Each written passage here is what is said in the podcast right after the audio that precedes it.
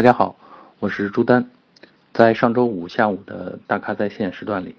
就是我在后台跟大家聊车，帮大家解答购车当中的一些疑问。临近年底，很多朋友发现经销商卖车的优惠力度加大了，很多新车呃，在新车的时候，他们的价格不像在今天这么亲民，比如呃帕萨特，比如 A4L。因为明年呃新一代的帕萨特迈腾就会上市，新一代的奥迪 A4L 也会在中国市场上市。那么现在是不是该出手，用优惠的价格买下现款呢？其实这个问题因人而异，因为我觉得，哪怕你再等上一年甚至两年，新一代车型的价格都未必会降到现在他们老款车型的价格。